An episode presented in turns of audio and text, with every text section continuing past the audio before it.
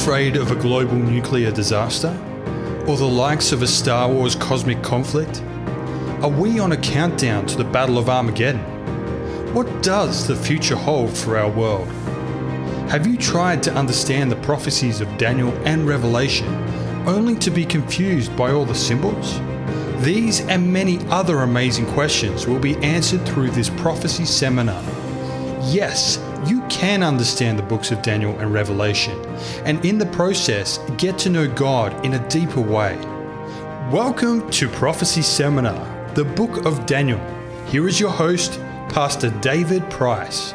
Well, good evening, one, and good evening, and welcome all to our prophecy seminar this evening. I'm so excited to be able to share this amazing lesson with you. We are looking at prophecy seminar lesson number six. Let us pray. Gracious Heavenly Father, I just want to ask for your blessing, your direction, and especially for the Holy Spirit to be our teacher and guide as we open your holy book tonight. We ask in Jesus' name. Amen. Friends, tonight in Daniel chapter 4 and verse 10, it tells us that there is a story here of a tree situated in the middle of the earth. And so this is a wonderful story, especially for children, because it's so simple to understand. The interpretation and the connotations might not be so simple, but it really is an amazing and brilliant story. And I promise you tonight that this story actually impacts the world that we live in today. So I just want to welcome you all. Settle in tonight. At least you'll be warm. You haven't had to drive anywhere. You haven't had to be on the road. And uh, I know it's uh, cool outside, but I just pray that the warmth of God's love will surround you all. God bless you all. Friends, we're on the beginning of our lesson, the front cover. If you want to uh, read it with me, if you uh, want to look at the screen, then I have a visual feed there for you. Our topic tonight is conflict results in conversion. God patiently works with people his long suffering and patience is graphically illustrated in the book of Daniel through his attempts to reach Nebuchadnezzar with the gospel. Repeatedly, Nebuchadnezzar appears to make strides in the right direction, but then he relapses. Finally, in chapter 4, God is forced to take drastic steps. As a result, it seems that Nebuchadnezzar acknowledges the true God. We must never forget that God is as patient with us as he was with Nebuchadnezzar. Even though we slip and fall, he still loves us. He wants to save us more than even we might want to be saved. As you study Nebuchadnezzar's story, we pray that you'll be drawn closer to Jesus. Remember that everything in the book of Daniel including this story of Nebuchadnezzar, is focusing on last day events. The only people who will overcome in the final days are those who have a deep personal relationship with Jesus Christ, individuals who have been truly converted to God. Before Daniel gives us the graphic details of last day events in the prophetic section, which are Daniel's chapter 7, 8, 9, 10, 11, and 12. Daniel makes certain that we understand the need for conversion. Friends, just have a look at the screen. I want to ask you, do you really understand what the word conversion means? So I have a, I hope, a creative illustration to share this with you. Friends, this plane has undergone a conversion, especially seeing it has no destination. It's in a park in Africa and uh, it's been repurposed. So let's just have a look at the word conversion. This is a converted DC 10 plane, which has a new location. It's based in Africa there. It has new paint, a new manager, a new crew, new cargo, and most importantly, a new mission and this is the La Tante restaurant. Um, and so this old plane that's been converted to a new purpose now dishes up daily Ghanaian food from right next to the airport. And this is La Tante, uh, DC 10 restaurant in Accra, in Ghana. So, friends, you can see that plane is totally converted. It has a new purpose and a new mission. I guess uh, the question comes why would people queue up for airline food? But I'm sure that children absolutely love the opportunity of being able to go on and eat in a plane that's parked somewhere in a park somewhere. I have five theme questions I'd like to share with you tonight. Why did King Nebuchadnezzar write Daniel chapter 4? Number two, what is the meaning of the tree? Three, what did the ancients think about the king's madness episode? Four, is the king's bout of madness known and understood today? We're going to go into the medical implications of that. And number five, is pride and arrogance a serious sin? There are five theme questions. So, friends, if you are uh, with us in the lesson guide, we are halfway down page two. Our theme and our heading tonight is uh, Daniel chapter 4, the whole way through, and we're looking in section 1 at Nebuchadnezzar's dream. Question 1 Who is the author of Daniel chapter 4? Now, if you uh, had not done your homework, you might have said, Well, hello, it's pretty obvious, it's Daniel. But let's go and see what the record says itself. In Daniel chapter 4 and verse 1, the writer writes Nebuchadnezzar the king to all peoples, nations, and languages that dwell in all the earth, peace be multiplied to you. So, friends, the obvious answer here is it's King Nebuchadnezzar. But he seems to be in a fabulously good mood. He's actually saying, Peace be multiplied unto you. This is incredible. Is this the same king that in chapter one went to Jerusalem and smashed it? And uh, killed many of the people and brought many of them back to Babylon? Is this the same king that in Daniel chapter 2 threatened to have all the wise men killed? In fact, some of the wise men were killed. Is this the same king that in Daniel 3 decided to make his kingdom last forever with a golden statue and threatened again any traitors uh, with death and to be thrown into the fiery furnace? Something's happened to King Nebuchadnezzar, hasn't it? What's happened to him? Nebuchadnezzar the king to all peoples, nations, and languages that dwell in all the earth, peace be multiplied to you. Friends, we've got a peaceful, happy king, and for that we can be glad. Our answer is King Nebuchadnezzar is the author of chapter 4. The note says chapter 4 is the only chapter in the book of Daniel not written by Daniel himself. This is Nebuchadnezzar's testimony, the story of how he found God. The very fact that he tells all the sad details of his resistance to the God of heaven is evidence that he had finally experienced a change of heart. Question two What did Nebuchadnezzar hope to reveal through his testimony in Daniel 4, verses 2 and 3? He says, I thought it good to declare the signs and wonders that the Most High God has worked for me. Friends, I want you to notice that very personal reference to the Most High God. Not the God of Daniel, but the Most High God and the relationship that King Nebuchadnezzar had with the Most High God. That is remarkable if you think about Daniel chapter 1, 2, and 3. How great are his signs and how mighty his wonders. His kingdom is an everlasting kingdom, and his dominion is from generation to generation. Friends, this is very different, isn't it, to Daniel chapter 2 and 3, where the king in chapter 3 rejects that the, the four kingdoms are going to take over the world and the kingdom of Babylonia is going to end. He now acknowledges that this God, the God of Daniel, the God of Israel, has a kingdom that's an everlasting kingdom, and his rulership is from generation to generation.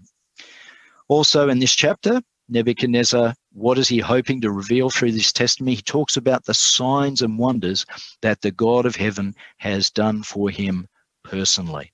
So in Daniel chapter 2, there were four kingdoms. In Daniel chapter 3, there's just one kingdom, the statue fully of gold, showing Nebuchadnezzar's kingdom is not going to end.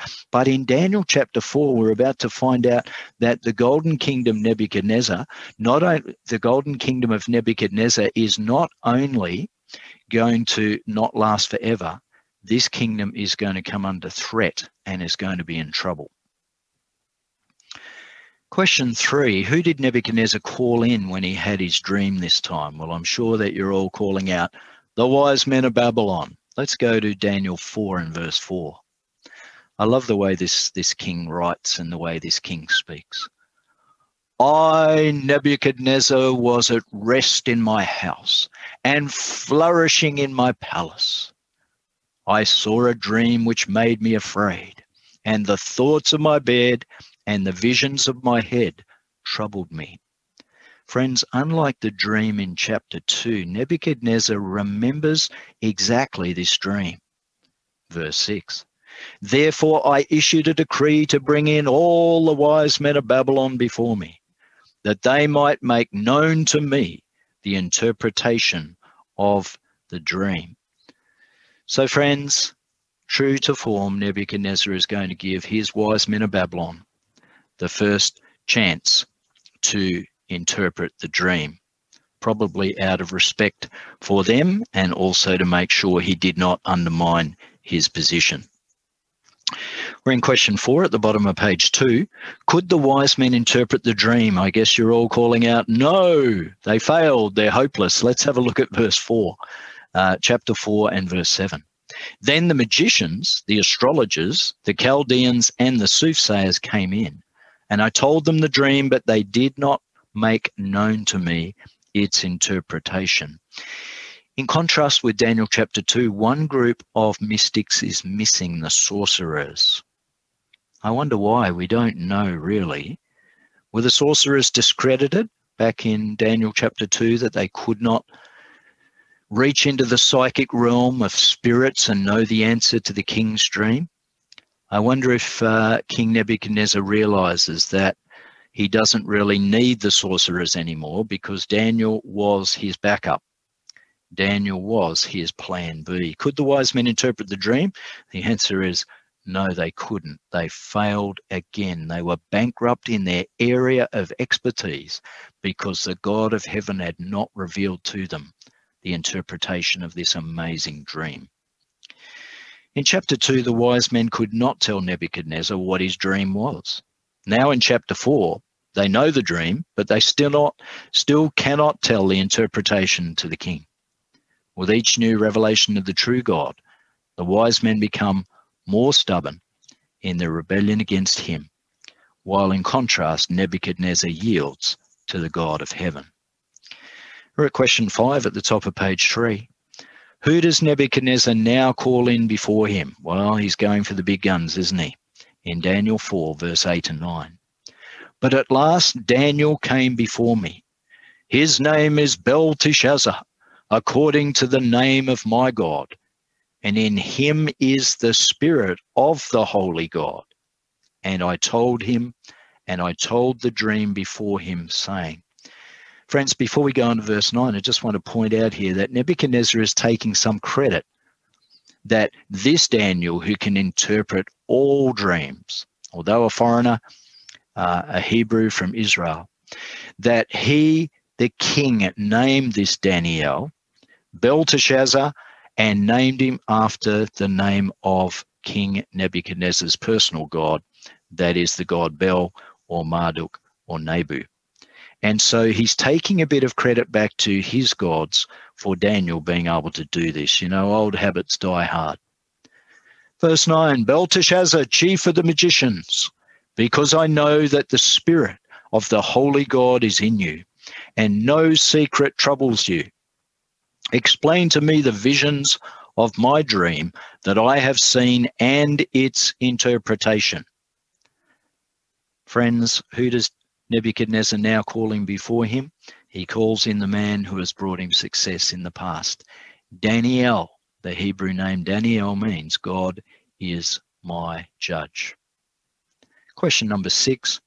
We're asked to fill in the blanks regarding the vision that Nebuchadnezzar related to Daniel in verses 10 to 18 of Daniel chapter 4. I love this uh, silhouette, this backlit uh, tree. It shows its expanse. And in this uh, particular lesson in Daniel chapter 4, we're looking at a tree that stands in the middle of all the earth. Daniel 4 10 to 18 in the New King James Version. These were the visions of my head while on my bed, King Nebuchadnezzar recounts. I was looking, and behold, a tree in the midst of the earth. There is the theme of the chapter. A great tree in the midst of the earth. Who is the tree? What does it mean? King Nebuchadnezzar writes, and its height was great. The tree grew and became strong. Its height reached to the heavens, and it could be seen to the ends of all the earth. Its leaves were lovely, its fruit abundant, and in it was food for all. The beasts of the field found shade under it. The birds of the heaven dwelt in its branches, and all flesh was fed from it. So, friends, the king sees a tree. He recounts this uh, vision and dream. The height was great. The tree grew and became strong. Its height reached to the heavens, and it could be seen to the ends of all the earth. Friends, I just want to go back to this description of the tree. Does scripture not begin with a tree or trees and end with a tree in Revelation 22? What are the names of those trees? Well, the tree in Genesis chapter 2 is the tree of the knowledge of good and evil. There's also another tree in there in chapter 3 and 4, and that tree is referred to as the tree of life. And that same tree is also referred to in Revelation chapter 22. So, friends, trees are very, very significant. They are significant in scripture and they were significant to King Nebuchadnezzar. If you look on the screen, you will see that he loved trees, his wife loved trees more, and here is a digital illustration of the hanging gardens of Babylon. We read on in verse 13 I saw in the visions of my head while on my bed, and there was a watcher a holy one coming down from heaven. Friends, who is this watcher? Who is this holy one from heaven? King Nebuchadnezzar's religion, the Zoroastrian religion, believed there were four spirits, four celestial beings who cared for the universe. And so he believed that the one who brought in the message from heaven, that we understand would be an angel, a messenger from heaven. He believed that he was being visited by one of these beings called the Watchers. Why were they called Watchers? They were called the Watchers because they never slept. And celestial beings and angels, unlike us, never sleep. Verse 14 The Watcher, or he, cried aloud, the king writes, and said thus Chop down the tree, cut off its branches, strip off its leaves and scatter its fruit. Let the beasts get out from under it and the birds from its branches. Something's going to happen. 15. Nevertheless, leave the stump and roots in the earth, bound with a band of iron and bronze. In the tender grass of the field, let it be wet with the dew of heaven. And so the tree was to be chopped down, the scripture says. They were to leave the stump, and it had a band of iron and bronze round it. The stump was to be wet with the dew of heaven. It was to be left outside day and night. That's an important point when you think about who the tree represented. We read on, and let him graze with the beasts on the grass of the earth. Verse 16. Let his heart be changed from that of a man, and let him be given the heart of a beast, and let seven times or years pass over him. This decision is by the decree of the watchers, and the sentence by the word of the holy ones, in order that the living may know that the Most High rules in the kingdom of men and gives it to whomever he will, and sets over it the lowest of men. So, friends, the dream is that this person was to graze with the beasts his heart was to be changed from a man and given the heart of a beast, and seven times were to pass over him. Beasts and beast and seven. What an amazing dream. There's so much detail. I want to read verse 18 before we go to question 7. This dream I, King Nebuchadnezzar, have seen. Now you, Belteshazzar, declare its interpretation, since all the wise men of my kingdom are not able to make known to me the interpretation. But you are able, for the Spirit of the Holy God is in you. That's what I call no pressure, Daniel, no pressure at all. In front of all of these watchers, you are to come up with the answer. Question seven What was the purpose of the dream? We look at verse 17. In order that the living may know that the Most High rules in the kingdom of men and gives it to whomever he will and sets over it the lowest of men. I think the King James says the basest of men. It means men who are humble. Friends, the whole purpose of this dream is to show not only King Nebuchadnezzar and his kingdom that the God of heaven rules, but all of those who read this today, all of you who read this today know there is a God in heaven and he real, revealeth his secrets unto his servants the prophets. That is the key verse, isn't it? In Daniel chapter 2. The key verse, Daniel chapter 2 and verse 28. So, what's our answer? What was the purpose of the dream? That the living may know that the Most High rules in the kingdom of men and gives it to whomever he will. Friends, this is Nebuchadnezzar acknowledging the bankruptcy of the gods of Babylon because this God outranks them all. This is the living God. This is Jehovah. This is Yahweh. This is the God of Israel. Only when people allow God to rule their lives are they truly converted.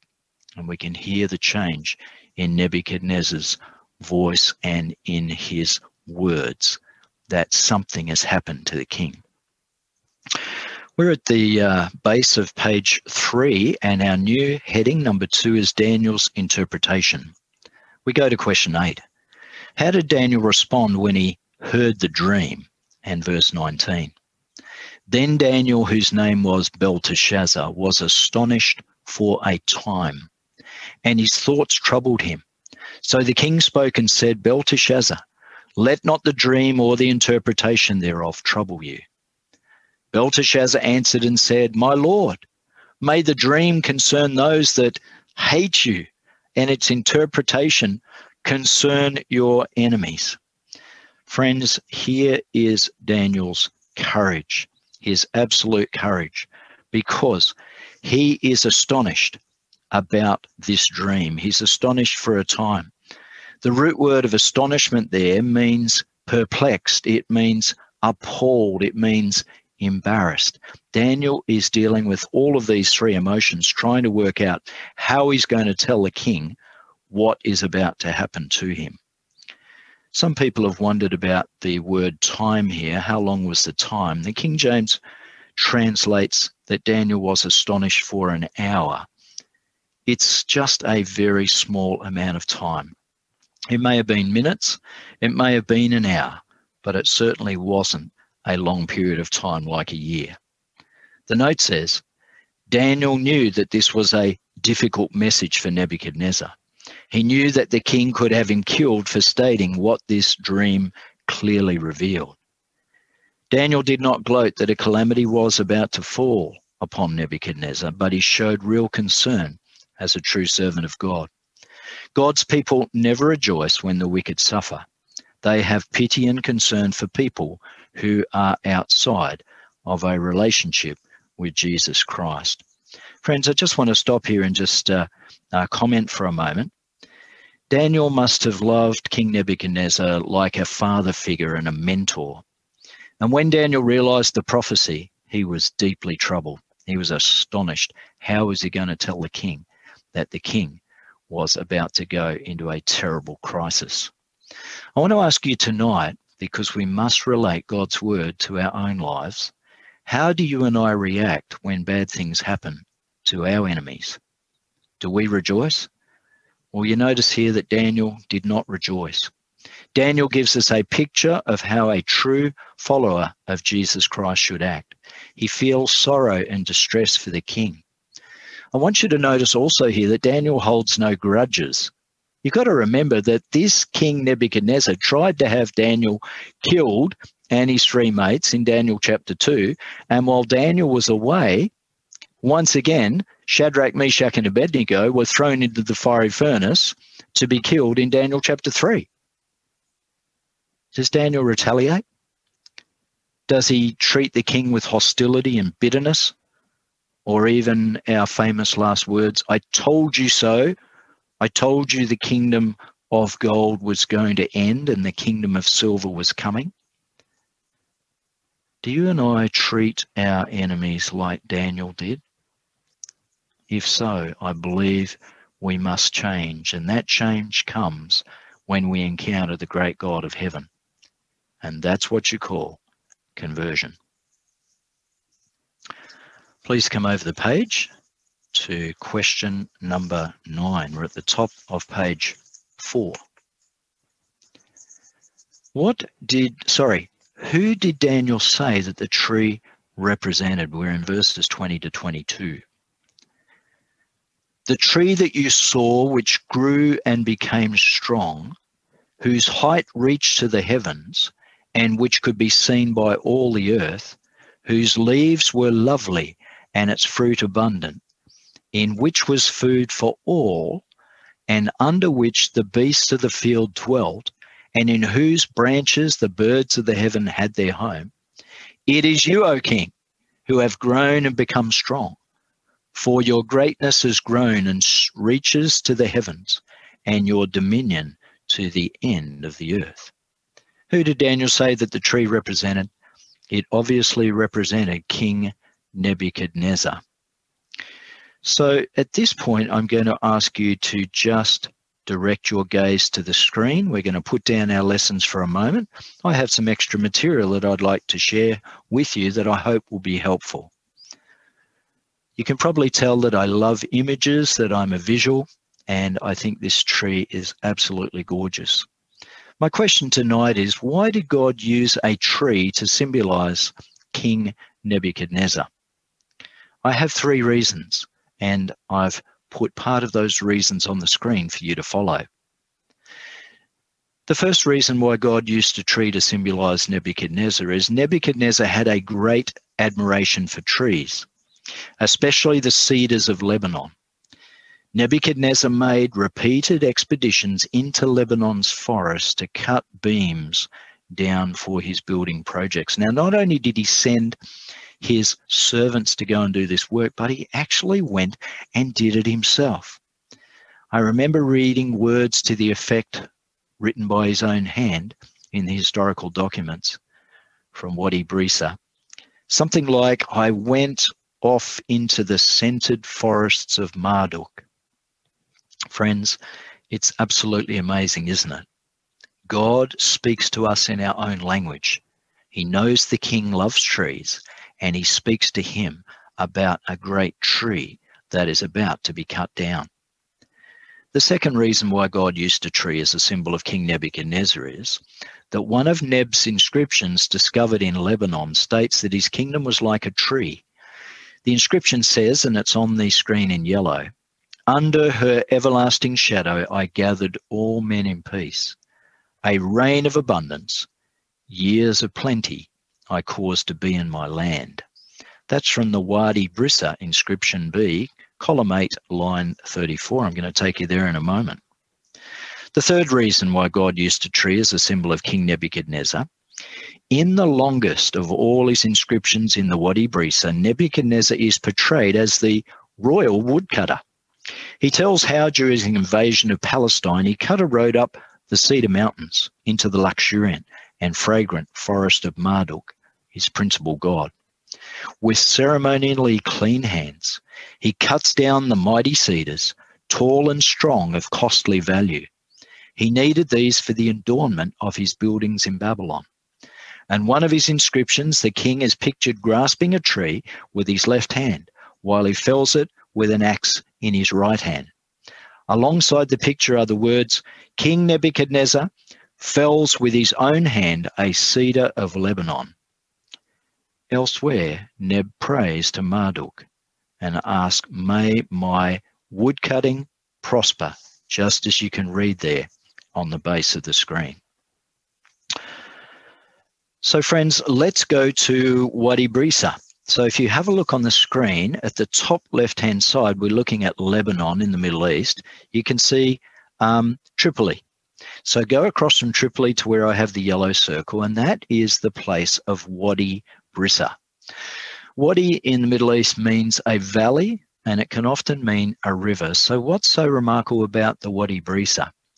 What's remarkable is that when the king was in Lebanon, he actually made this inscription on the side of a hill, and it probably is nearly impossible for you to see, but in that yellow circle, you may be able to see the king's head and his headdress there.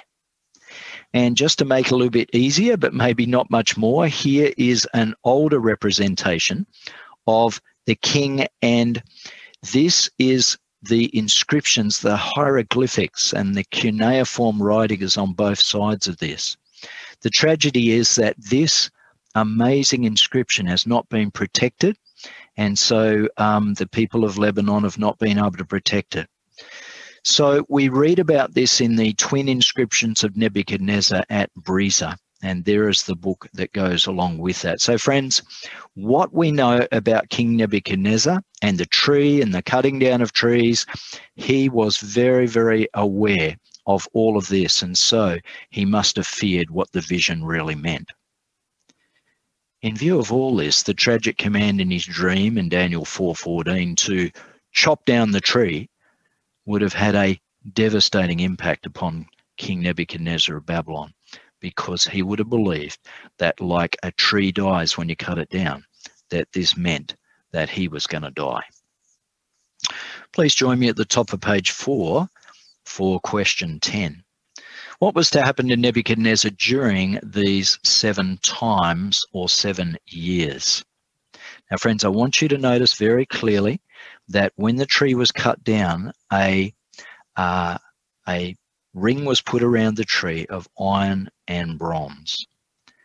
Verse 23 And inasmuch as the king saw a watcher, a holy one coming down from heaven and saying, Chop down the tree and destroy it, but leave its stump and roots in the earth, bound with a band of iron and bronze in the tender grass of the field. Let me just comment on that iron and bronze. Some commentators see in this the shackles that King Nebuchadnezzar was shackled as he uh, underwent this illness, that he was tied up with uh, chains of iron and bronze. Some also see in it that he was confined in his body and was attacked by a demon. Um, other references say this is the coming kingdoms of Greece and Rome. And so these are all absolutely fascinating expressions, aren't they? But the point of putting the band around the trunk of iron and bronze was to limit its growth, but to make sure that the stump did not fragment. And this is a very important point. What would happen to the kingdom when Nebuchadnezzar went through this incredible illness? Would the kingdom kingdom break down and fragment? Would it fray away? I read on in Daniel 4 and verse 23. Let it be wet with the dew of heaven, the stump, and let him graze with the beasts of the field till seven times pass over him. This is the interpretation, O king, Daniel says, and this is the decree of the Most High, which has come unto my Lord the King. They shall drive you from men. Your dwelling shall be with the beasts of the field, and they shall make you eat grass like oxen. They shall wet you with the dew of heaven, and seven times shall pass over you, till you know that the Most High rules in the kingdom of men and gives it to whomever he chooses.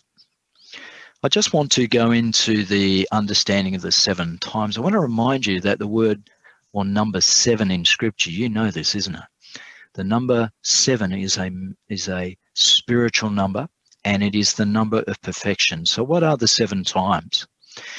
In your own Bibles there, the New King James Bibles that you received to do this seminar with, there's a footnote in Daniel chapter 4 and verse 16. You can see it there on the left hand side of the page down the bottom. That the seven times is translated as seven years. Then in the Septuagint, which is the ancient Greek version of the Old Testament Hebrew Bible, the seven times there are also translated as seven years. In Daniel 11:13, the King James Version Bible has a marginal reading in the margin which says the times there also stand for years. And so all commentators are comfortable and in agreement that the seven times here stand for a period of seven years. What was to happen to Nebuchadnezzar during these seven years? They shall drive you from men, your dwelling shall be with the beasts of the field, and shall make you eat grass and wet you with the dew of heaven. What a terrible prediction. Nebuchadnezzar was to go insane. He who thought he could rule the world so well was to behave like a dumb animal. Friends, I would like to take a moment to pay tribute to the courage of Daniel. It was only Daniel's faith in God that preserved him because he's telling King Nebuchadnezzar that his rule is going to end and it's going to end soon that the king is going to become like a Victa lawnmower out in the back blocks of the palace eating grass like an animal. Because, O king, you did not honor the true God of heaven. Friends, I want to tell you if you're going to have this kind of biblical courage, you need to be connecting with the God of heaven every morning. Scripture encourages us to meet with the Lord morning, noon, and night and log on and connect with the kingdom of heaven. If you do that, and I believe that many of you will and many of you are, you will have power with God and you will have a courage to stand through these final events in this great crisis that we're living in right now. This time of trouble, according to Daniel 12:1, will not cease now till Jesus comes. Question 11 what did God hope Nebuchadnezzar would learn through his experience of insanity? We're looking at verse 25. They shall drive you from men, your dwelling shall be with the beasts of the field, and they shall make you eat grass like oxen. They shall wet you with the dew of heaven, and seven times shall pass over you, till you know that the Most High rules in the kingdom of men and gives it to whomever he chooses. Friends, the whole issue here is Nebuchadnezzar's pride. And his pride continually got in the way. That's why the tree was so tall. He was so proud and he was so boastful of what he'd done in the city of Babylon and in the kingdom of Babylonia. The note says Nebuchadnezzar must learn the basic gospel truth. He must be willing for God to rule his life it is God who sets up kings, it is God who dethrones kings. Again, the message of God comes through. God is in control of world events. God is vitally interested in people and wants them to recognize Him as the rightful ruler of their hearts. Question 12 Was Nebuchadnezzar's kingdom to be sure? What does that mean? I think it means was Nebuchadnezzar's kingdom to be stable? Was it to last during the period of his insanity? Verse 26. Now, friends, I want you to notice in this picture that I've uh, put up on the screen. Can you notice that this old stump is starting to fragment and fray? It has no band of iron and bronze around it. And so we're starting to understand the necessity of a band of iron and bronze to keep the stump together as it deteriorates and starts to crack and fragment.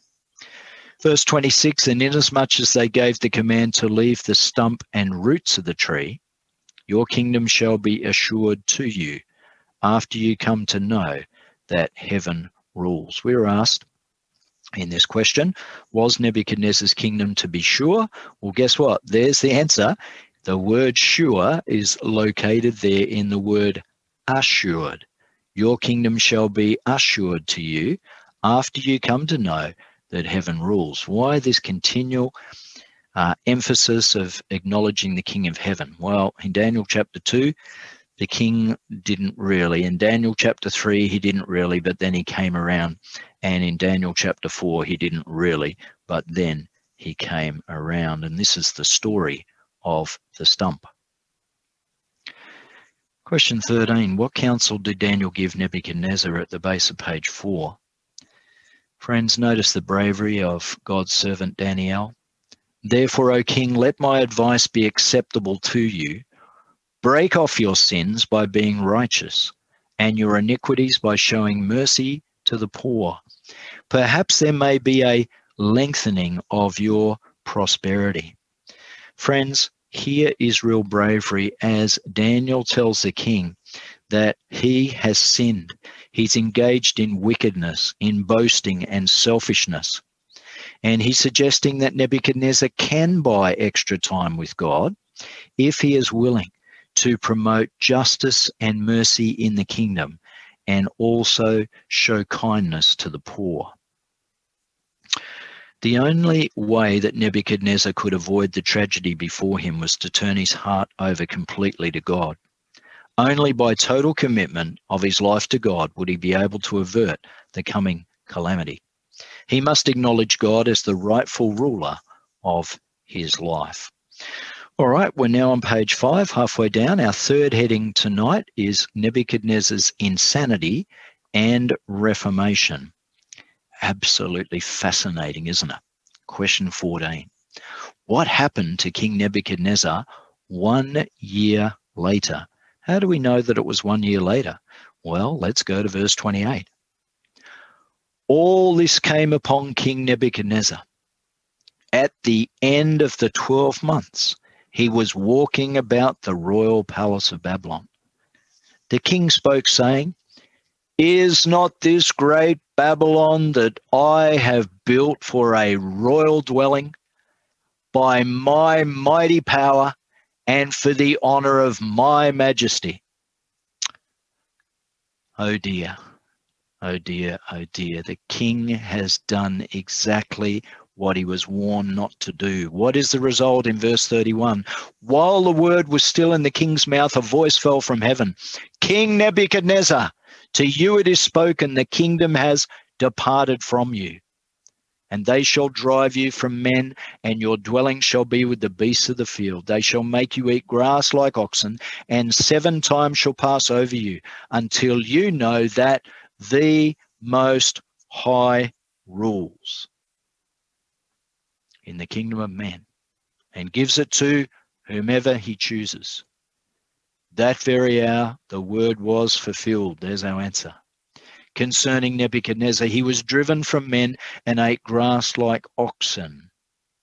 His body was wet with the dew of heaven, till his hair had grown like eagle's feathers and his nails like birds' claws. Friends, Nebuchadnezzar was given a probationary period of 12 months. How did he go? Well, he seemed to be going okay, but then he slipped back into old habits. You know, friends, we often can sit here in judgment of Nebuchadnezzar for doing something crazy, but how many times have we exhibited our own foolishness and our own boasting? I can think of a time years ago when I got caught in a rip at a beach and I was being taken out and I was out of breath and I called upon the God of heaven and pledged my life to him again and begged him to show me mercy and kindness and save my life. Friends, I want to tell you tonight that when we have pride and arrogancy, um, that we are displaying an attitude that is against the God of heaven, who is our rightful friend and ruler. So, friends, I love the note. This shows the grace of God. God is so patient. Even after his fateful warning, he waited one full year, hoping that Nebuchadnezzar would respond to him. Sometimes God has to let people sink to the depths before they recognize their need of him. And this is what happened to Nebuchadnezzar. The prophecy was fulfilled to the letter, and the king was insane for seven years. Friends, I want to just ask you to just have a rest. I am going to take you on a tour We're going to put the uh, axe to the trunk right there. I'm going to do that again. There's the axe, comes to the trunk of the tree, and the tree's cut down. Tonight, I'm going to take you on a tour of ancient Babylon's city buildings. This will involve no cost, no aeroplanes, and no COVID problems. The tour of ancient Babylon's city buildings. Let's take a quick tour and let's see the handiwork of King Nebuchadnezzar. And what did the Bible say Nebuchadnezzar said in Daniel 4:30? Is not this great Babylon that I've built? Well, let's have a look at the great Babylon and let's understand what he built. On this particular brick, he wrote the words, May my kingdom last forever. So, friends, what did King Nebuchadnezzar build? He built the Hanging Gardens of Babylon. I know many of you would have heard of those. He built the beautiful Ishtar Gate. He built the temple complex of Esagila and the Tower of Etemenanki. He built the elaborate river quays, three grand palaces, 53 temples, 955 smaller sanctuaries, 84 street alders, and don't forget the double wall fortifications so no one could break through the walls of Babylon, and six chariots, the historians tell us, could ride around the walls side by side. That's really some city, isn't it? So, friends, we've read about Nebuchadnezzar's boasting here in Daniel 4 and verse 30, but is there any historical record to back this up? How about this one? Nebuchadnezzar's own words. Let's read them. I have made Babylon the holy city the glory of the great gods, more prominent than before, and have promoted its rebuilding.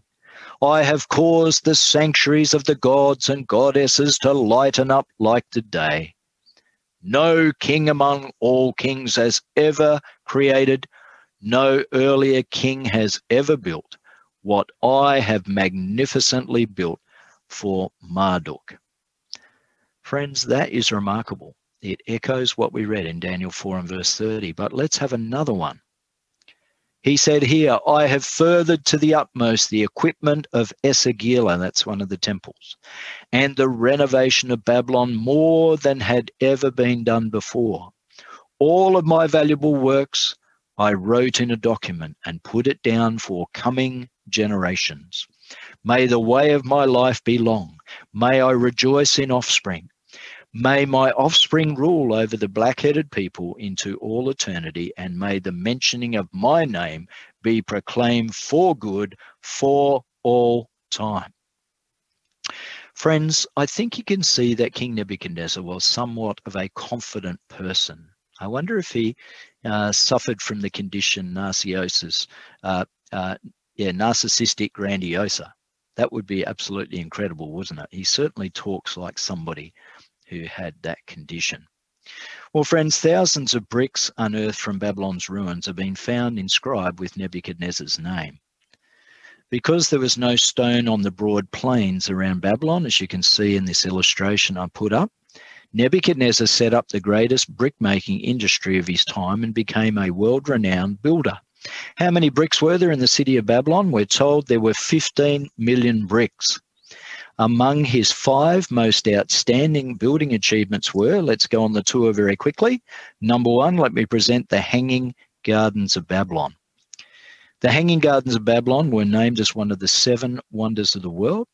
Nebuchadnezzar built them to please his wife Amuhir, or Amytis, and she was the daughter of Cyaxares the Mede, to help her overcome her homesickness for her beloved mountain. And so, friends, these are the old illustrations we had. And now we have digital art, and they're absolutely stunning, as you can see. The temple, Esagila or Etemenanki behind the beautiful palace and hanging gardens of Babylon. Well, what about his second most impressive building, the beautiful Ishtar Gate? With its cedar of Lebanon doors and coloured enamel tiled bulls and dragons, the ruins of this gate were unearthed by Robert Koldewey and taken to Germany just before the First World War. This Ishtar Gate is housed in the Berlin Museum today, and I've been there, and that's the photo I took. Friends, here is the Ishtar Gate, actually on the property at in the ancient city of Babylon today in Iraq, and we're going to take you there in two lessons' time when we do Daniel chapter 7. Don't miss that. The third most important building that Nebuchadnezzar did was the great ziggurat, the temple tower. See the yellow circle at the top of the screen? We're focusing on that. This temple tower was called E Temen Anarchy, which his father, Nabopolassar, had commenced. And so, friends, here is a digital reconstruction of possibly what the temple looked like and another view. But the question is, how do we know that these are accurate? Well, I wonder if any of you have been to South America. Here is a ziggurat, which in the Assyrian means a summit, a mountaintop. It's a way for ancients to get up to be close to their gods. Here is the vertical staircase. You would be fit to get to the top of this in a hurry. And this is from the, te- from the Temple of the Serpent in Chichen Itza in Mexico. There is the serpent head at the base of that great building. So, friends, if you have a look at what we are seeing with this so called modern architecture for the last couple of hundred years, then it is absolutely correct that it represents what was used in ancient times. King Nebuchadnezzar also developed elaborate river quays along the river Euphrates where it flowed through the city. Nebuchadnezzar also strengthened the walls of Babylon and dug and lined moats to strengthen the city's fortifications. And don't forget the new palace on which he may have stood when boasting, Is not this the great Babylon which I have built? Charles Boutflower says of Nebuchadnezzar that the king seems to have been possessed with a perfect rage for building. Nebuchadnezzar himself said about his building craze, My heart compelled me. Building was something he just had to do. So, friends, King Nebuchadnezzar was the great tree overshadowing the world he built and ruled over. But then the tree was cut down. In Daniel 4:33 we read, "That very hour the world was fulfilled concerning Nebuchadnezzar. He was driven from men and ate grass like oxen. His body was wet with the dew of heaven till his hair had grown like eagle's feathers and his nails like bird's claws." Friends, I'm going to ask you to continue to stay with me on the screen. I'd like to share with you from Secrets of Daniel, this amazing book by Jacques Doukhan. A few years ago, when I ran this seminar, in Western Australia, a young man named James Dean said to me in the question time, I don't believe there's such a medical illness as this. This is crazy. This sounds like it's just a made up myth and legend. So, friends, I'd like to answer that question tonight. And maybe some of you think that this illness is just a made up illness. I want to share with you from page 69 from Doukhan's book, Secrets of Daniel. Let's have a look at the insane king and his symptoms. The king starts acting like an animal, eating, sleeping, and thinking like an ox. Paradoxically, in seeking to surpass other humans, he's now fallen below humanity. Anyone ambitious for success should carefully ponder its meaning. When one has reached the top, what other alternatives are there but to plunge back down? Nebuchadnezzar's little adventure seems to have parallels in ancient history, and I'm going to give you the evidence.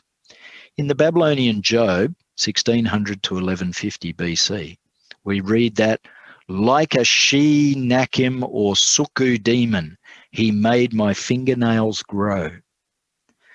Then in the novel Ahiqar, 7th century BC, there was a character there who said, I would stoop to the earth my hair falling upon my shoulders, my beard down to my chest, my body covered with dust, and my nail, my nails were as the eagles. Today, psychiatrists have diagnosed Nebuchadnezzar's behavior as a variant of paranoia and schizophrenia. Historian of psychiatry Gregory Zilboorg relates several such cases between the 3rd and 17th century AD. As rare and strange as the illness may seem, it has been a constant throughout history.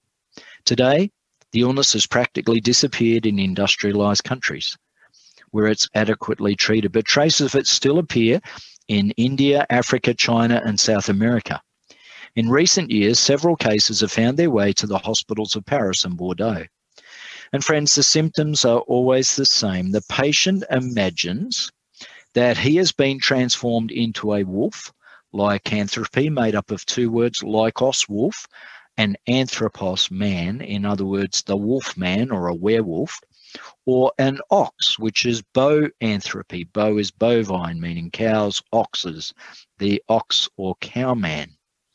Or even another animal, a dog, a leopard, a snake, a crocodile. And they behave as such down to the most intimate details, and we don't want to go into what those are. I mean, Secrets of Daniel, page 70, the illusion of the patient is so perfect that it affects even the way he sees himself. A 49 year old woman was convinced her head was that of a wolf, complete with snout and fangs. And when she opened her mouth to speak, she would hear herself growl and howl like a beast. Some of you may feel like this sounds like demonic possession. Doukhan writes If we are to believe the historians and psychiatrists mentioned above, the Nebuchadnezzar syndrome seems to have truly existed. Of course, we meet with complete silence as far as Babylonian official chronicles are concerned. Still, a number of extra biblical sources seem to support the biblical story. The Greek historian, uh, historian Abydenus, 3rd century BC, testifies that Nebuchadnezzar became possessed by a god or something of the sort and climbed up his palace's terrace, pronouncing prophetic words, and then disappeared suddenly. Again, we find several motives in common with the biblical text that is, the king's location uh, on the terrace, a prophecy that was given, and finally, the king's unexplained disappearance. Then we have finally a recent discovery of cuneiform tablets that confirm the biblical narration. In 1975, Assyriologist, A.K. Grayson, published a cuneiform text now conserved in the British Museum. It's artifact number BM for British Museum 34113. This text alludes to Nebuchadnezzar's insanity. Have a look on the screen. It seems that for a while the king's life appeared of no value. He gave senseless and contradictory orders and he could not express affection to either his son or his daughter, even recognize his clan or his family, or even participate in the building up of Babylon and its temple. Friends, considering the history and psych- psychiatric diagnosis, the story of Daniel sounds completely possible. I'd now like to take you a little deeper in this because many people are skeptics about this illness. I'm sharing with you here Kendall Downs' book, Daniel Hostage in Babylon. I'd like to share with you a little uh, bit on page 30 and 31.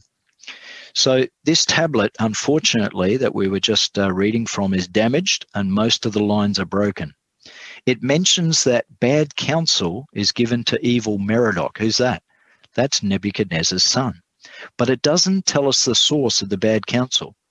Perhaps the king's son was urged to take the throne in the place of his father.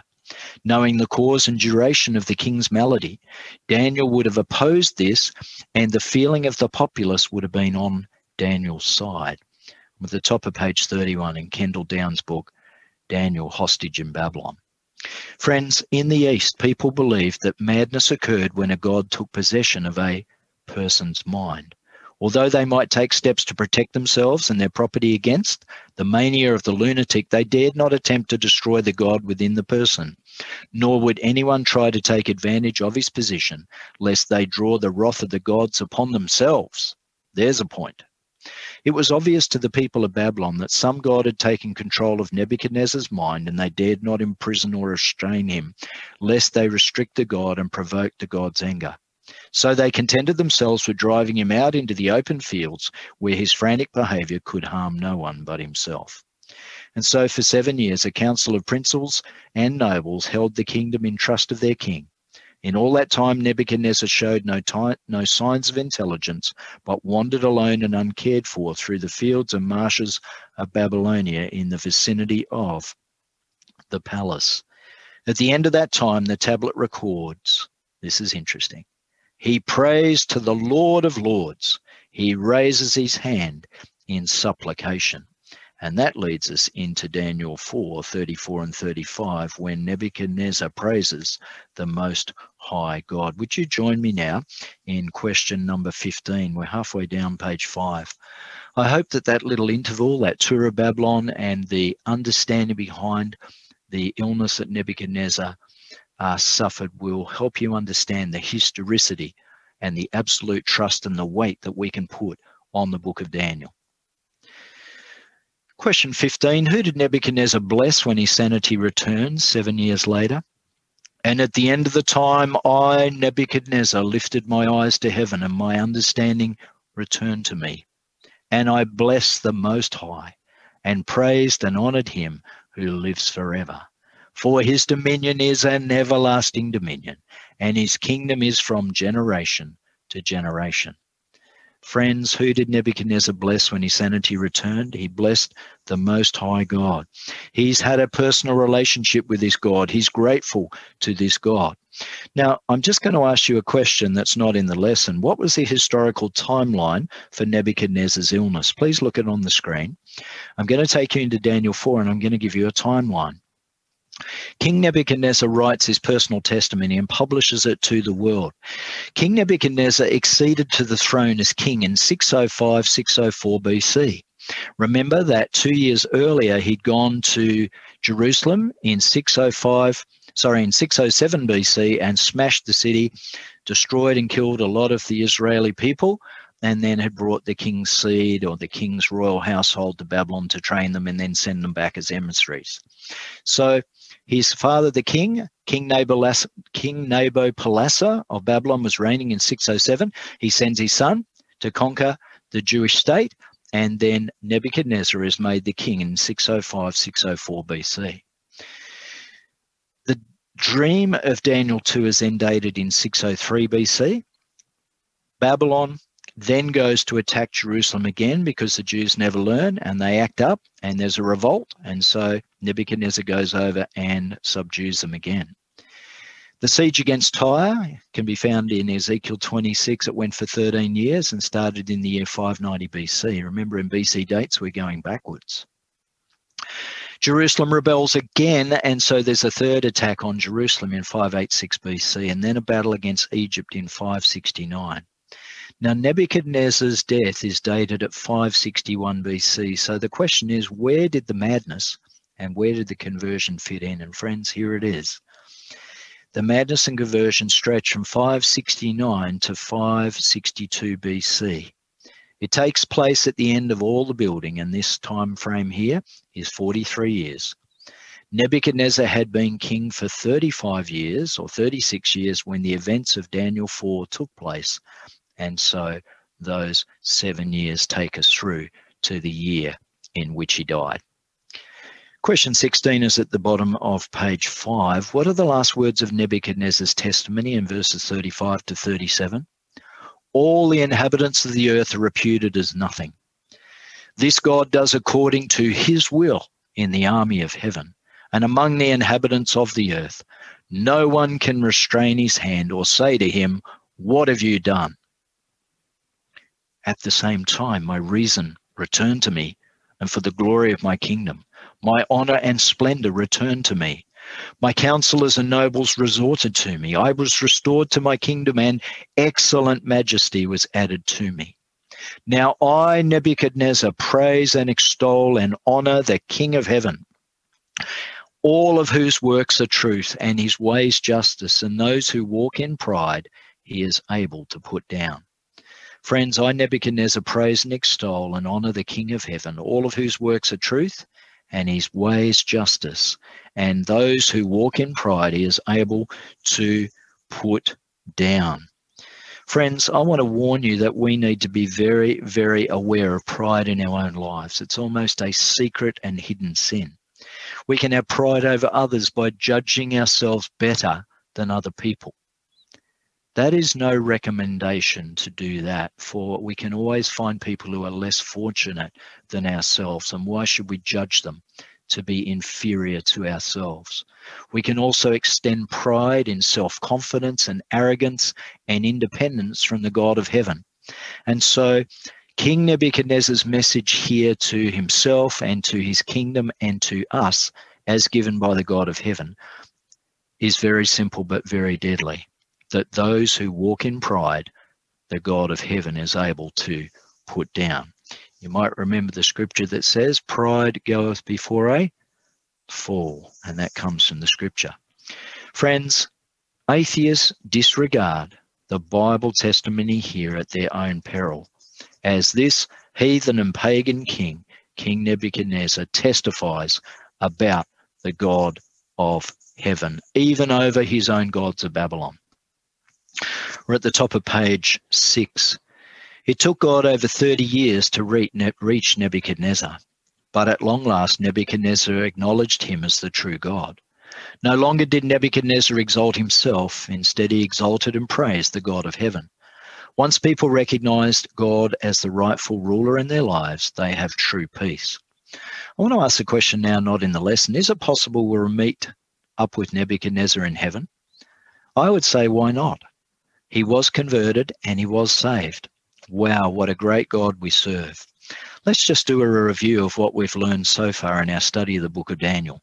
In Daniel chapter 1, the diet test comes to Daniel. Today, the diet test comes to all of us. Are you having success in that? In Daniel chapter 2, the dream test comes. And so Daniel uh, goes in and tells the king that the kingdom of gold is going to end. Daniel is faithful to the God of heaven. In Daniel chapter 3, the king exerts his uh, authority to show that the image he saw in four metals has become the image of one metal. And so the false worship test comes, and Daniel's three friends are thrown into the fiery furnace, and they pass that test with flying colors. And then tonight we've learned that Nebuchadnezzar had a personal worship test given to him by the God of heaven. And when he failed it and he refused it and he was stubborn, proud, and independent, the God of heaven humbled him so that he might know that the God of heaven loved him. Our final heading tonight, as we run down to the end, is how God saves people today. How can we take the story of Nebuchadnezzar and apply it to ourselves? How can we be converted? The note says what God did for the ancient Babylonian king Nebuchadnezzar, he wants to do for men and women today. God is eager to save people now, just as he was to save Nebuchadnezzar. Sometimes God has to permit us to go down to the very gutter before he can lift us up and redeem us. But he will allow whatever needs to happen in order to reach us with the truth of the gospel. God did not save Nebuchadnezzar because he was good. He was a proud and arrogant ruler. Yet God loved him and looked for the fruits of grace which he extended to him. Sometimes people fear that God cannot save them because of what they've done. But the story of Nebuchadnezzar ought to encourage everyone that God can save people in spite of their past experiences. Praise the name of Jesus for that. Question number 17 How does God save people today? Pretty much the same way he saved them in ancient times. For by grace you have been saved through what? Through faith, and that not of yourselves. It is, that is the faith, the gift of God. It's not of works, lest anyone should boast and say they can save themselves. Friends, on the screen at the bottom there, I have a little rhyme that's very, very helpful. Faith is the root of our faith, but works are the fruit of our faith. Faith is the root, and works are the fruit of a righteous and godly life. How does God save people today? By grace, you've been saved through faith, and that's not of works, lest anyone should boast. Friends, I want this to be very clear because it's going to be in the quiz tonight. We are saved by grace plus what? The answer is grace plus nothing. We're saved by grace alone. The note says grace is the unmerited favor of God. People do not deserve it, they cannot earn it. It comes as a free gift through faith in Jesus Christ. So, friends, what is grace exactly? If you have your pen there, you might like to write down this acrostic. This is an acrostic that goes down to help you remind you what grace stands for. The G stands for God's, the R in grace stands for his riches. God's riches come to us at a cost. God's riches come to us at the cost of the death of the Son of God. God's riches come to us at the cost of the life of the Son of God. Grace is God's riches at Jesus Christ's expense. You see, our salvation costs something. It costs the death of the Son of God on that cruel cross. So, friends, tonight, what is grace? It's not just what you say before a meal. Grace is God's love, His mercy, His undeserved merit and favor toward each one of us. It doesn't matter what you've done, where you've been, where you're going. God still loves you. He loves you anyway. It's not based on your behavior. You are a son and you are a daughter of God. Question 18 What does the Apostle Paul call salvation? In Romans 6 and verse 23. Paul says, For the wages of sin is death, but the gift of God is eternal life in Jesus Christ our Lord. Friends, Paul calls this beautiful salvation given to us a gift of God or a gift from God. The note says salvation is free. People cannot earn it or work for it. They can only reach out and accept it. Could I share a quote with you from one of my favorite writers about this beautiful robe of righteousness? It would be more accurate if the uh, artist had shown you that the man had dropped off his uh, filthy robe of his own works and his own sins. In terms of the robe of Christ's righteousness, this robe woven in the loom of heaven has in it not one thread of human devising. Christ in his humanity wrought out a perfect character, and this character he offers to impart to us. All of our righteousnesses are as filthy rags, Isaiah 64 6, and that represents the the uh, cloth that he has on now. Everything that we of ourselves can do is defiled by sin. But the Son of God was manifested to take away our sins, and in him is no sin. Friends, that's the good news, the gospel that makes the heart to sing and the feet to dance, that we, the guilty sinners, as we accept Jesus Christ, can go free. Well, what must a person do to accept the free gift of eternal life offered by Jesus Christ in Acts 16 30 and 31? And he brought them out and said, Sirs, what must I do to be saved? This is the Philippian jailer.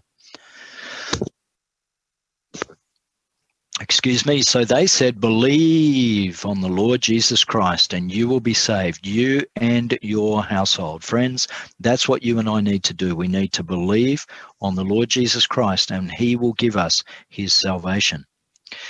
The word believe means to have implicit trust and confidence and faith in Jesus Christ. It's not referring to mere intellectual consent, in assent like in James 2:19 where the devils believe and tremble. Friends, saving faith has action mixed with it. People must like Nebuchadnezzar allow God to fully control their lives. Question 20. What are four steps that people must take in coming to Jesus? Well, we all know John 3:16. For God so loved the world that he gave his only begotten son that whosoever what believes in him should not perish but have that everlasting life. The first step is to believe that God loves them and God wants to save them. The second step is found in, in Acts 11 18. And when the people heard these things, they became silent and they glorified God, saying, Then God has also granted to the Gentiles repentance to life. And so the second step to heaven is let the Holy Spirit lead them to repentance. Repentance means to turn away from sin in sorrow, not sorry that you got caught. Friends, the best definition I ever heard of repentance is being sorry enough to quit, not sorry that you got caught. The third step to repentance is found in 1 John 1 9. If we confess our sins, God is faithful and just to forgive us our sins and to cleanse us from how much unrighteousness?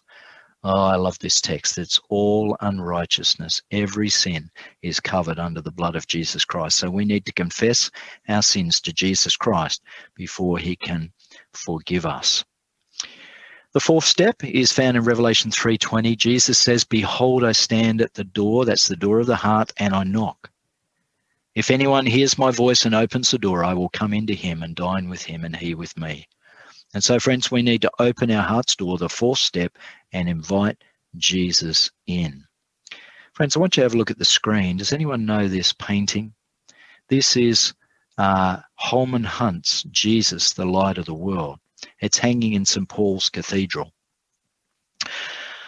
The father and son were wandering through having a look around when the little boy blurted out to his dad, Dad, why don't the people open the door? And the father was thinking about what they were going to have for lunch. And he said, I, I don't know, son. And the little boy said, Daddy, Daddy, I know the answer. I know the answer. The people must be in the backyard and they can't hear Jesus knocking. Friends, is it possible that we today have the King of the universe knocking on the door of our heart? Holman Hunt was asked in this painting why there's no handle on the outside of the door. He said, I purposely left the handle off because this door, the door of the heart, has to be opened by each individual person. One of my favorite writers said that when Jesus knocks on the door of the heart, Sometimes God's people have so much junk piled up at the door of their hearts that they cannot get the door open. I'm asking you tonight what is blocking your relationship to Jesus Christ this evening? Are you being converted on a daily basis, or are the sins and the lies in your life weighing up? Are the gods that you're worshipping that have a grip on you, are they going to slow you down? Friends, I want to tell you that tonight you can have deliverance. You can pray those sins and you can pray those gods away. You can ask God to give you a sincere heart if you don't want to lose any of those things and allow Jesus, the light of the world, to come into your heart and he will do all the converting and all the changing and your life will be different and you will never be the same. That's what you're offered tonight. And all you have to do is say, Yes, Lord, I accept your salvation for me this evening or today. Question 21 When people take these four steps and invite Jesus into their lives, will their prayers be answered? Oh, I love Mark 11 24. The words of Jesus, therefore I say to you, he says, whatever things ye ask when ye pray, believe that you receive them and you will have them. Does he say you might get them? No way. When people take these four steps and invite Jesus into their lives, will their prayers be answered? Whatever things you ask when you pray, believe that you receive them and you will have them. The note says when people in simple faith pray and invite the Lord Jesus to come in to their hearts to rule their lives, they can know that he has come in. The Bible says it happens when people believe it not because they're good, not because they feel something special, but because Jesus has promised to come in when he is invited to come in. Question 22, which uh, finishes our lesson Will you pray the prayer of acceptance below and invite Jesus into your heart right now that you may receive the same peace that Nebuchadnezzar experienced? Friends, I'm going to invite you to read this prayer with me tonight and to be sincere about it if that's what's on your heart. Uh, especially those doing the quiz, we're going to ask you if you did that tonight in the response questions. So I'm going to put here, yes, I want to pray the prayer of acceptance. Friends, as you look here at Jesus, the Prince of Peace, I want you to know that there's nothing to be afraid of. When Jesus takes over our life, there's nothing there that's scary.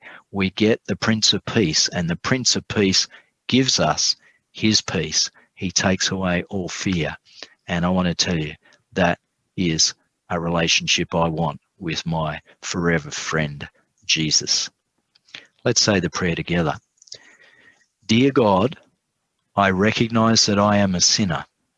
I have been trying to rule my own life, and I have failed miserably. I need Jesus Christ in my life. I know that you love me, that you sent your Son to die for me. I invite you to now come into my heart right now. Thank you for coming in. In Jesus' name, amen. Well, what did we discover in our five theme questions tonight? Why did King Nebuchadnezzar write Daniel 4? King Nebuchadnezzar had to give this spontaneous testimony because the Most High God freed him from his in- insanity and he was relieved and he's excited and he was overjoyed. What was the meaning of the tree? It was simply a symbol for Nebuchadnezzar and the Babylonian Empire.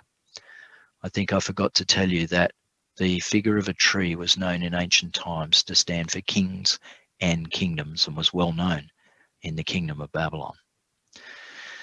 Question three What did the ancients think about the king's madness? They believed that a god had taken over the king's mind, so he must be protected from harm and danger during this time until his recovery at the end of the seven years.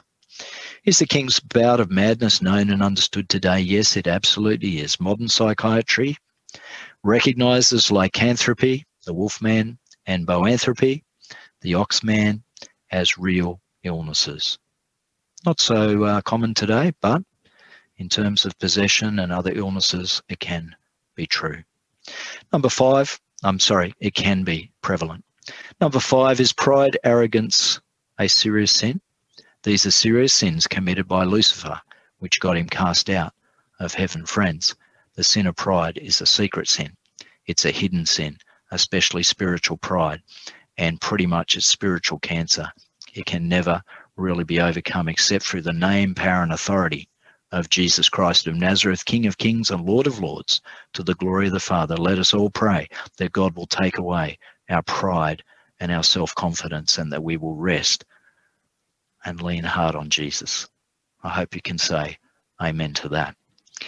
Well, in the prophecy seminar so far, we had lesson one on the introduction, we had lesson two on the great controversy, lesson three was the obedience and the diet test, lesson four was the dream and the prayer test. Lesson five was the furnace and the worship test, and tonight we had a lesson on pride, Nebuchadnezzar's pride and our pride, and the worship test. Do we worship ourselves or do we worship the God of heaven? For those of you who'd like to stick around for the quiz, I'm going to ask you to uh, take out the sheets of paper that you've printed off from the email I sent you, put up there prophecy seminar lesson number six and your name, and let's whiz into the response questions and the quiz right now. I have three response questions tonight. Number one, have you just prayed a prayer of acceptance for the first time? If so, place a tick in box number one question two, response question number two in the little boxes on the left-hand side of the page. Did you just recommit your life to Jesus as we prayed the prayer of acceptance? If so, would you place a tick in box number two? God bless you if you did. And number three, if you are not quite ready to pray the prayer of acceptance yet, but would like me to pray that soon you can pray that prayer to God for yourself, I'm asking you to place a tick in box number three.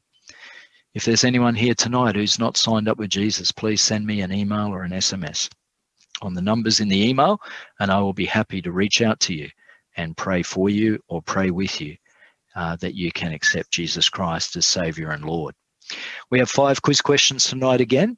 They are very, very simple. There are no tricks. Question number one Thank you for writing true or false on your little sheet of paper. The only chapter in the book of Daniel not written by Daniel is chapter 4 because it's written by King Nebuchadnezzar. Is that true or false? The only chapter in the book of Daniel not written by Daniel is chapter 4 written by King Nebuchadnezzar. I'm just repeating that because there are so many children doing the quiz and sending me their quiz answers. I want them to just have a moment to think. Well, question two is it true or false? God allowed Nebuchadnezzar to go insane because he wanted to make fun of him. What? Did we read that in the scripture? God allowed Nebuchadnezzar to go crazy because he wanted to make fun of him. Is that who our God is? He makes fun of people. Hmm. Is that true or false? Number three. As a result of his insanity and craziness, Nebuchadnezzar was humbled. And when he recovered, he acknowledged the God of heaven as the true God. He said, Kids, yep, I want to follow the God of heaven. He is the true God. Is that true or is that false? That's question three true or false. Question four God saves people by grace plus the works that they are able to do. God saves us by grace and then he adds in the works that we're able to do. Is that how God saves us? Can we work our way to heaven? True or false? True or false? You know, if we could have worked our way to heaven, then Jesus never would have had to die on the cross. Hey, how about that? That's what Paul says in Galatians chapter 2. And question five the word believe means to have implicit trust in Jesus Christ and to put our full weight on Him. To believe means to mix our faith and belief with action and put full weight on Jesus Christ. Is that true or is that false? Well, friends, let's go through our answers tonight. Our first answer is true. Yes, Daniel chapter 4, written by King Nebuchadnezzar. Answer number two is false. We never read anywhere where God wanted to make fun of the king. In fact, he was reaching out to King Nebuchadnezzar to have a strong and special relationship with him, which ended up in him saving the king. And I told you tonight that Jesus will save you too if you ask him. Question three the answer is true. Nebuchadnezzar was humbled and he did acknowledge the God of heaven as his true God.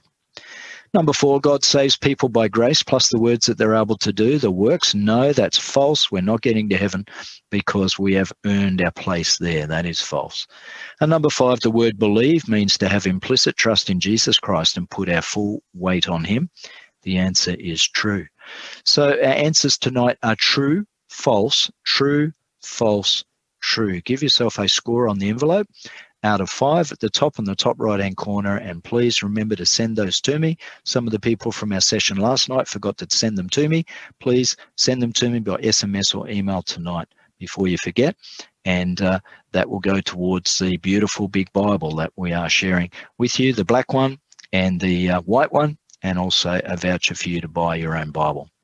Friends, you're always welcome to join us if you don't have time to do the lesson. But let me tell you tonight that if you can do this lesson um, and prepare this lesson, then that's really important because we're going into lesson number seven. Lesson number seven will be Daniel chapter five, and that's next Tuesday and Wednesday night, identical sessions. Can I ask you to read Daniel chapter five, please? Would you read Daniel chapter 5 before you do the lesson? Why?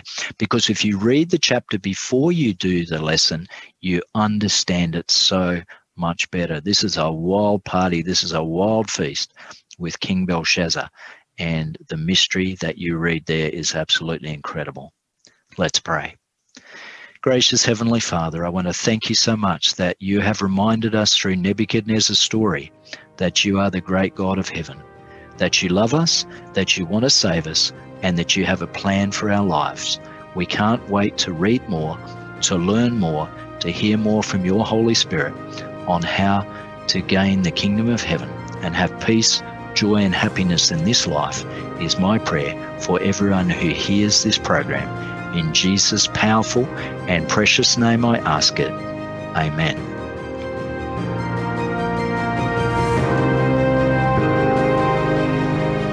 Been listening to Prophecy Seminar, the Book of Daniel with Pastor David Price. For more information about this series, you can visit the YouTube page, True Blue SDA, all one word. That's True Blue SDA.